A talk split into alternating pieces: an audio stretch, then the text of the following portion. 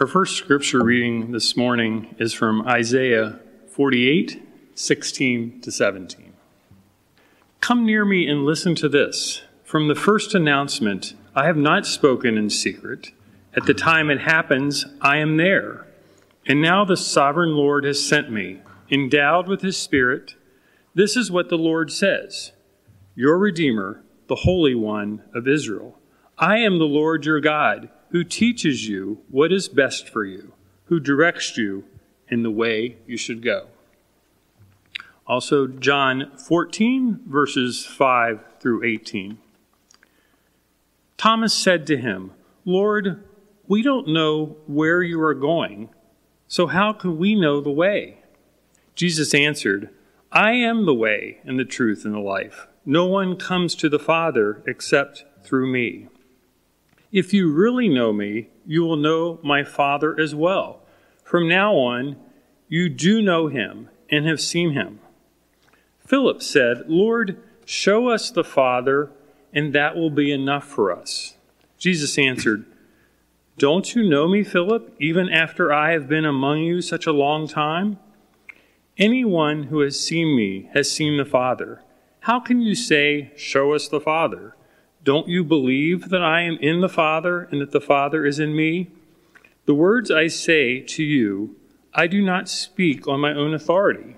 Rather, it is the Father living in me who is doing this work.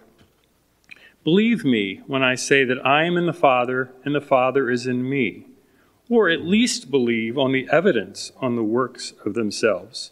Very truly, I tell you, whoever believes in me will do the works I have been doing and they will do even greater things than these because I am going to the Father. And I will do whatever you ask in my name, so that the Father may be glorified in the Son. You may ask me for anything in my name, and I will do it. If you love me, keep my commands, and I will ask the Father, and he will give you another advocate to help you and be with you forever, the Spirit of truth. The world cannot accept him because it neither sees him nor knows him, but you know him, for he lives with you and will be with you. I will not leave you as orphans, I will come to you. Social distancing, or the term I prefer, physical distancing. It's a term that none of us would have conceived would be part of our everyday language a year ago. Yet here we are. It's part of our daily routine every time we step out our, the doors of our home. Everywhere we go, the stickers on the floor remind us, are you six feet from your neighbor? If you're taking an evening stroll in the neighborhood, it requires almost the vigilance of a soldier deployed on active duty, like the 25,000 soldiers who are in our city right now. As you walk, you're scanning the horizon, seeing if there's profiles of people approaching. Are they coming your way or are they going a different direction? Are they showing intent to step aside? Are they even wearing a mask as they're coming your way? And as you get closer, you're wondering, okay, is there enough room for us to pass by with six feet, or do I need to step onto the street? We never would have thought to do these things a year ago.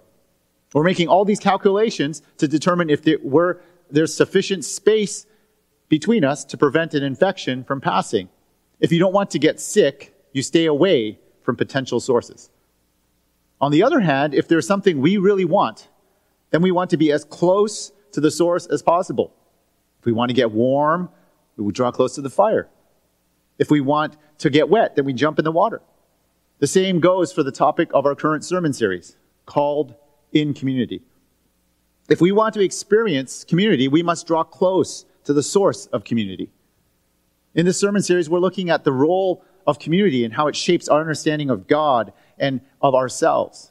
And as we learned last week, our self identity, the what we understand of ourselves, is not shaped in a vacuum. We become more fuller versions of ourselves in the context of community.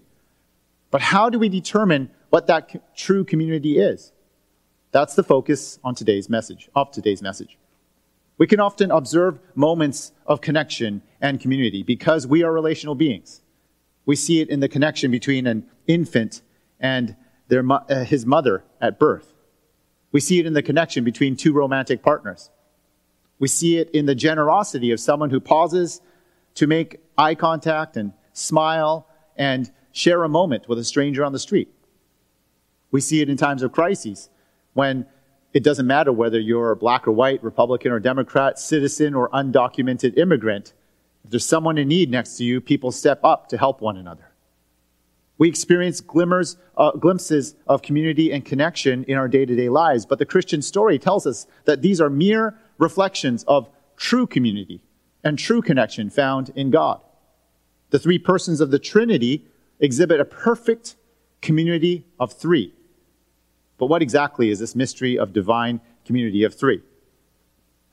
Throughout Scripture, we are given glimpses of each of the three persons of the Trinity, as Amy uh, introduced to us in the children's story. They're often referred to as a single character, as Almighty God, or Lord God, or Father, or Jesus, the Son, or the Holy Spirit. And on occasion, we catch references to two persons in a, of the Trinity in a particular scene, like we explored last week when Moses encountered God in the burning bush. And very rarely, especially in the Old Testament, we see references of the three persons of the Trinity together in the Old Testament. But an example was heard in Isaiah 48 that David read for us. When in verse 16 it says, And now the sovereign Lord has sent me endowed with his spirit. This is what the Lord says, and continues on. In verse 16, the speaker is un, un, unidentified, but could be understood as God the Son.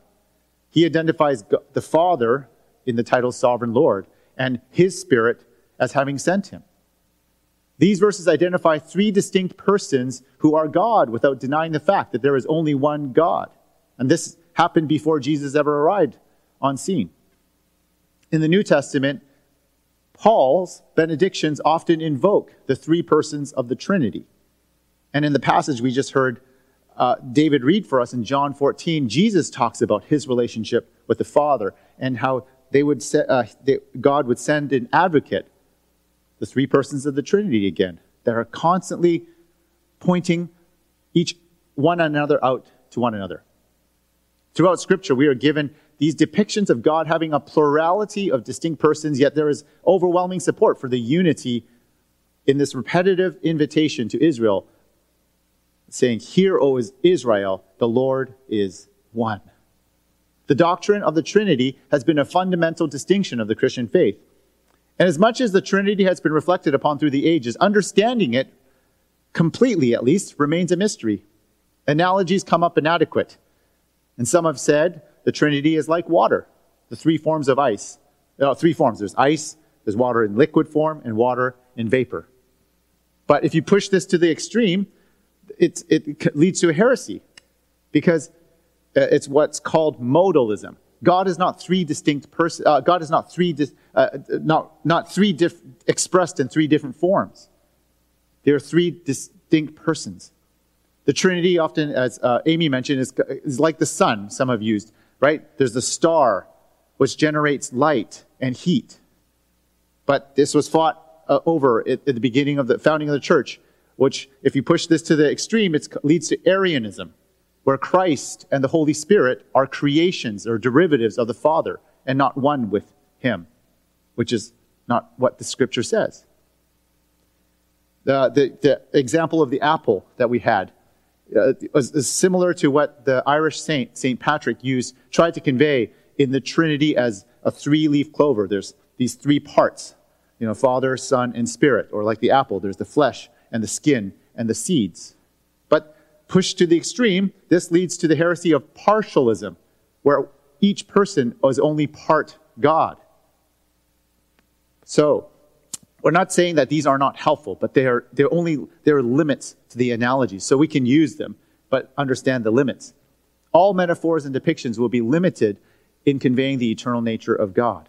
Some have tried to use diagrams and art and geometric things to communicate who God is and this, the relationship between the Trinity. But probably it's best for us to heed the words of St. Augustine, who said, once said, in Latin, si comprendis non est Deus. In English, that means if you have understood, then what you have understood is not God. If you think you've come to a complete understanding, then it probably is not completely the understanding of God. At the same time, the mystery is not unknowable completely. We may come to know God the Son and discover God the Father and God the Spirit.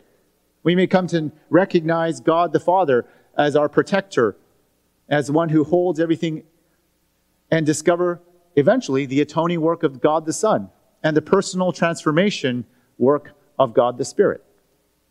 Whatever person of the Trinity we first encounter, we find that it's a lifelong revelation of the other persons of the Trinity because God is a community of three persons living in this eternal dance with one another. They are constantly showing off the other persons of the Trinity, if I might say it like that. Christian thinkers since the early church have attempted to describe this relationship of the three persons of the Trinity with the Greek word perichoresis. You notice, it's made up of two, it's a compound word. The first part is peri, which, which means around. And kore is uh, found in the English word choreography. This term was originally coined by 4th century church father Hilary of Poitiers to describe the three persons of the Trinity, where he says that the three persons of the Trinity reciprocally, reciprocally contain one another, so that one permanently envelopes and is permanently enveloped by the other, whom he yet envelopes. They're constantly enveloping, looking at one another, dancing around one another. In Mere Christianity, the 20th century author and theologian C.S. Lewis revitalized that term, perichoresis, with an image of the Trinity being a divine dance. The image conveys how God is the source and definition of love and personhood. When people refer to the phrase God is love, as the Apostle John writes in 1 John 4, often I think what they mean is that love is really important, or that God really, really wants us to love. And that's true, but that's not what that phrase means. God is love doesn't mean that God is the feeling of love. Or vice versa, that when you experience the feeling of love, that God, that, that itself is a sign of God. It may be, but it's not fully. God is love also does not mean that love is some impersonal force or energy that you tap into. God is love. At least the way the scriptures un, uh, reveal to us means nothing unless God contains at least two distinguishable persons. You see, if God was a single person, then before the world was made, God was not love and is not love now. The Trinity is a uniquely Christian doctrine that explains how God's being, the very essence of God, is love. And Lewis writes this to describe it, saying, God is a dynamic, pulsating activity, a life, almost a kind of drama, and almost, if you will, not think me irreverent, a kind of dance. The union between the Father and the Son is such a live, concrete thing that this union itself is also a person. It's as if a sort of communal personality came into existence. We see this image of the mutual enveloping and delight in the scenes of Jesus' baptism, where the gospel writer Mark reports how God the Spirit descends on God the Son while the voice of God the Father is heard declaring, You are my Son, with whom, whom I love, with you I am well pleased. The Father and the Son, Spirit's attention is focused on affirming and delighting in Jesus, the Son, showing him off, if you might say. Like dancers locked in on their partner to make their partner look the best in a performance because in doing so, they might look they look the best as a unit and invite admiration from all. And this leads to one significant implication of divine community, this community of three. Divine community is not meant merely to be admired and imitated like dancers on a performance stage. It's meant to be shared. There's a big difference between divine, the divine dance of the Trinity and any other dancing unit. If you're a, dance, a dancer will know that the beauty and the coordination between two partners, like this image here, is built over years of individual training and years of practice together. The routines that audiences see at gold medal competitions have been honed over multiple connect, uh, competitions before that. And arriving at that perfection in performance is pretty exclusive to them. I doubt that these dancing partners on the screen here would invite me to join them on their performance stage. But that's what God does for each one of us. The members of the Trinity invite us into this dance. Experiencing true community and knowing true love comes from participating in and getting as close to this pulsating energy of the tri personal love of the Father, the Son, and the Holy Spirit. Our love is preceded by the divine love and also proceeds from it. All other experiences of human community and love are derivatives of love and community found within the three persons of the Trinity. That's why we need to draw close to the source of community through the body of Christ. We have opportunities like 3D, the deep dive dialogue happening after the service on Zoom. I hope you can help on today as Jerry leads us in the study of Colossians to delight further in the Son and the Father and in the Holy Spirit. And you might say, well, I've shared some of the deepest community, what I felt as deepest community, in relationships with people who don't profess to be Christian. So, what do we say about that? That's certainly possible. When a community is built around a shared interest or goal, or uh, and especially when it's made up of relatively well-adjusted people who think similarly and are able to navigate conflict well. These qualities certainly make community easier, experiencing it, because you already share much in common. And in some cases, you might say, I've experienced the worst community from people who call themselves Christians. I've experienced judgment and broken relationships from them. And in this case, it's an example of community where members are still works in progress, which is inevitable in any diverse community. And it's particularly inevitable in a church where people are drawn to this kind of community because they recognize there's something that needs to change in their lives. We're all works in progress. And that's what makes community challenging. So, good or bad, our experiences of community are merely incomplete derivatives of divine community, not because of their identifiable characteristics, but because of the source of that community. We can recognize and approach God through any one person of the Trinity, as Jesus talks about in John chapter 14. The welcome is wide open. But joining the divine dance of God comes only one way, as Crystal mentioned, reminded us in the call to worship. We are only invited to fully share in the divine dance by trusting in the atoning work of God's the Son. God, Jesus is the one who makes us qualified to participate. It's not our bloodline. It's not our temperament. It's not our conflict management skills that qualify us in divine community. It's the Son's qualifications that make us qualified for participa- participation in divine community. Jonathan King writes in The Beauty of the Lord, the theology of aesthetics, and he reflects on how beauty works, saying this The existence of beautiful things requires, if you will, the existence of a beautifier. The existence of beautiful things requires, if you will, the existence of a beautifier. God is the source of everything that is not God. And applying this idea to human community, we might say something like this. The existence of community requires, if you will, the existence of a community maker. God is love. So God is community. The Trinity is the community maker.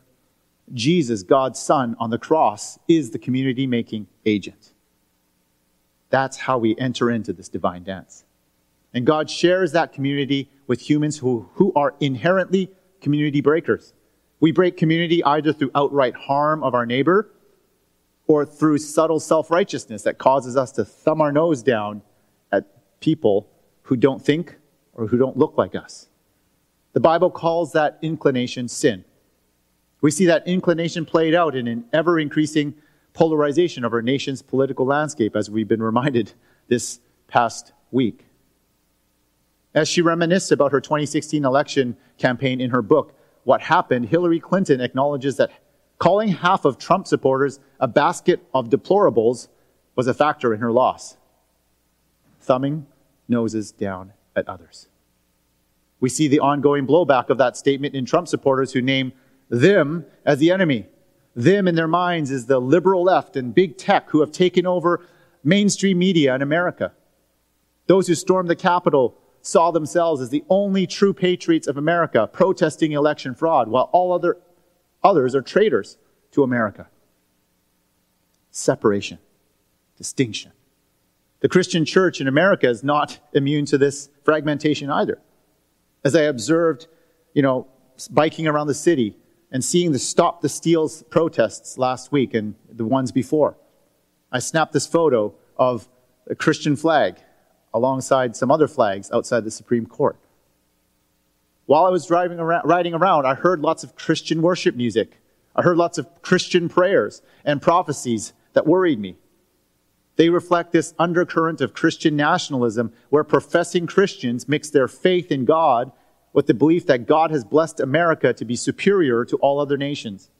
And that superiority is linked to our white origins. Any Christian who does not agree with this view is often seen as having compromised their faith in God. But I suggest that it is the opposite. Christian nationalism is antithetical to the gospel of Jesus Christ. Irwyn Ince, pastor of Grace DC, recently, uh, a pastor at Grace DC, recently released a book entitled Beautiful Community. I'm, we're having him come and participate in the series uh, in a couple months' time. He writes in his book, saying, Fragmentation, division, disharmony, and disunity are our story, but they are not God's. His is the story of beauty and is most profoundly seen in God's communal life. Fragmentation, separation, thumbing our noses down, violence, those are all our story. But God's story is community because God is community. The community of three seen in the Trinity runs against the human narrative of fragmentation and discord. And God shares that community of the Trinity with community breaking humans like you and I. And that's what's the sign that we are experiencing divine community of three? It's when our eyes find such delight and such gratitude in being welcomed into this divine community that we cannot help but welcome others into that community as well. Our hearts move towards others that are different from us. Our hearts move towards those that the world says are our opponents and perhaps even our enemies. You see, when we truly enjoy divine community of three, people who are different from us are able to find belonging and love and community with us without coercion or predetermined qualities like family lineage, race, or lifestyle. We find ourselves inclined to share community with those who believe differently from us, whose political outlooks differ from us, who hold different positions on what our country needs and how might, we might spend our money.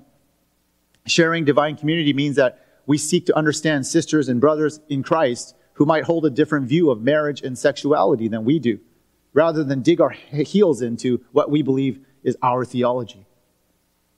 Do the communities that you find belonging in treat those who are different with contempt and condescension? Or do they treat others with welcome and warmth, even if you disagree with them? Do the communities you belong to and identify with make fun of and convey a sense of self righteousness towards those outside of your community? Then perhaps those are signs. That's a sign that you are not experiencing and sharing this divine community that God has invited you into. A few verses later in 1 John chapter 4, after John says God is love, he also says, he reminds his hearers that perfect love casts out all fear. You know, this year I was looking forward to witnessing my first inauguration next week since moving to DC. But then January 6th happened. And instead of celebration, the way we would expect, we now have fear of violence. You know, many of the events leading up to January 6th and after or since January 6th, like the impeachment proceedings, are based on fear. Fear of the other, fear of losing control, fear of looking bad before your supporters, fear of betraying an alliance, fear of looking weak. But all fear is based on lies. A lie that America, we know and uh, want, will end if a particular president or party is not in power. That happens on both sides. There's the lie of, that the fate of the church is at stake if Christians don't hold political power. There's the lie that your political opponent hates you. And the lie that the marginalized will not ever see justice unless we fight. But those who come to know the God of Scripture live in love.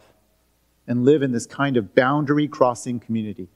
For Christ followers, we understand that we have been welcomed into an eternal and infinitely loving community in the Trinity God. Our belonging there is secure, not because of our values and our morality and our relational maturity, but because of our trust in the merits of God the Son.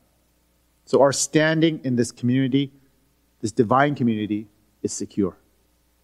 And that gives us freedom to share that community without fear of loss. Friends, may we behold God in the community of three, the Trinity, and share that community generously to the glory of God. Amen.